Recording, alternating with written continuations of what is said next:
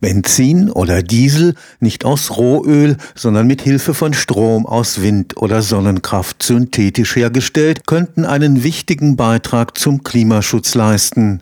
Wenn es darum geht, möglichst rasch die Klimaemissionen im Bereich des Verkehrs zu senken, sind die sogenannten Refuels unverzichtbar, denn der Umstieg auf Elektromotoren läuft zu langsam, bis die gesamte Fahrzeugflotte in Deutschland auf E-Mobilität umgestellt ist, verstreicht zu viel kostbare Zeit. Klimaneutrale synthetische Kraftstoffe dagegen können in Beimischungen heute schon in allen Verbrennungsmotoren eingesetzt werden und so bis zu einem Drittel der CO2-Emissionen einsparen. Das ist das Zwischenergebnis des Refuel-Forschungsprojekts am Karlsruher Institut für Technologie. Im Unterschied zu Benzin oder Diesel aus Rohöl sind synthetische Kraftstoffe, sogenannte Refuels, klimaneutral. Das heißt, das CO2, was in die Kraftstoffe reinwandert, also der Kohlenstoff, wird zuvor aus der Atmosphäre entnommen. Dann habe ich wieder einen Kohlenwasserstoffkraftstoff, ähnlich wie der Kraftstoff, der natürlich auch fossil hergestellt wird. Wenn jetzt aber dieser Kraftstoff verbrannt wird, wird nur dieses CO2 bei der Verbrennung frei, was zuvor aus der Atmosphäre entnommen wurde. Was in Summe bedeutet, es findet keine Erhöhung der CO2-Konzentration in der Atmosphäre statt hat. Dr. Uwe Wagner leitet die Forschungsgruppe Alternative Kraftstoffe am Karlsruher Institut für Technologie. Von der Erzeugung beispielsweise aus Biomasse mit Hilfe von Sonnenstrom bis hin zum praktischen Einsatz in Fahrzeugen untersucht das Refuel-Projekt alle Aspekte der synthetischen Kraftstoffe. Wir machen das auch mit realen Straßenfahrten. Das heißt, wir nehmen ein Fahrzeug, betanken dieses Fahrzeug mit dem neuen Kraftstoff und rüsten dieses Fahrzeug mit einer mobilen Abgasmessanlage aus. Und dann kann ich mit diesem Fahrzeug ganz normal auf der Straße sogenannte Realfahrten machen und kann bei diesen Fahrten direkt die Schadstoffemissionen messen, die von dem Fahrzeug emittiert werden. Fazit mit einem Drittel Drittel Beimischung synthetischer Kraftstoffe könnten Diesel- und Benzinfahrzeuge sofort betankt werden. Zusammengefasst die wesentliche Botschaft, keine Verschlechterung, sowohl im Kraftstoffverbrauch als auch bei den Schadstoffemissionen, vereinzelt leichte Verbesserungen. Die Refuels können nur bis zu einem Drittel die konventionellen Kraftstoffe ersetzen,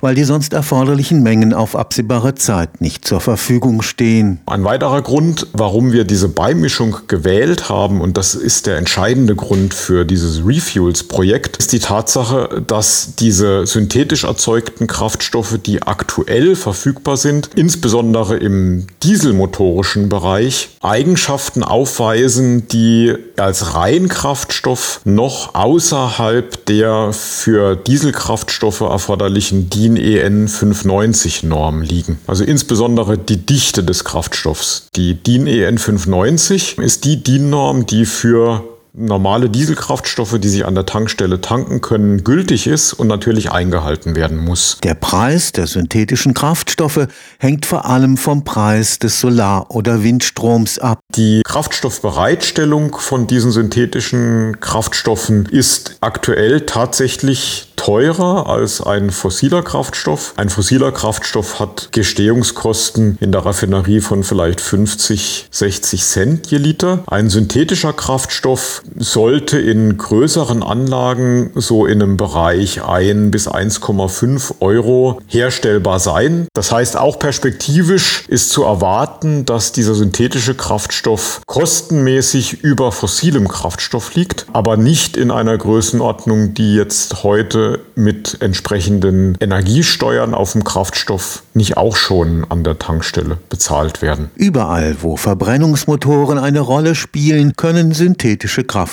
eingesetzt werden. Das reicht von der Anwendung in der Individualmobilität, also Pkw, oder Motorrad, über den Nutzfahrzeugbereich, Lkw, Langstrecken-Lkw, aber auch lokaler Lieferverkehr, über Schiffe, Flugzeuge, also Luftfahrt, aber auch landwirtschaftliche Maschinen, Traktoren, Mähdrescher und natürlich auch Schienenfahrzeuge. Das heißt also Eisenbahnanwendungen können mit diesen Kraftstoffen versorgt werden. Nach Überzeugung des Experten können Refuels als Brückentechnologie einen unverzichtbaren Beitrag zur schnellen Reduktion der CO2-Emissionen im Verkehr leisten. Wenn ich für meine CO2-Reduktion nur auf neue Fahrzeuge setze, die ich noch in den Markt bringen muss, dann bedeutet das natürlich, dass die CO2-Reduzierung erst mit diesen neuen Fahrzeugen greift. Ich aktuell aber beispielsweise nur auf Deutschland geschaut, momentan momentan 45 Millionen Pkw auf der Straße habe, die durchaus alle noch ein oder anderthalb Jahrzehnte auf der Straße unterwegs sein werden. Und diese Fahrzeuge müssen auch, und zwar so schnell wie möglich, so CO2-neutral wie möglich betrieben werden. Und da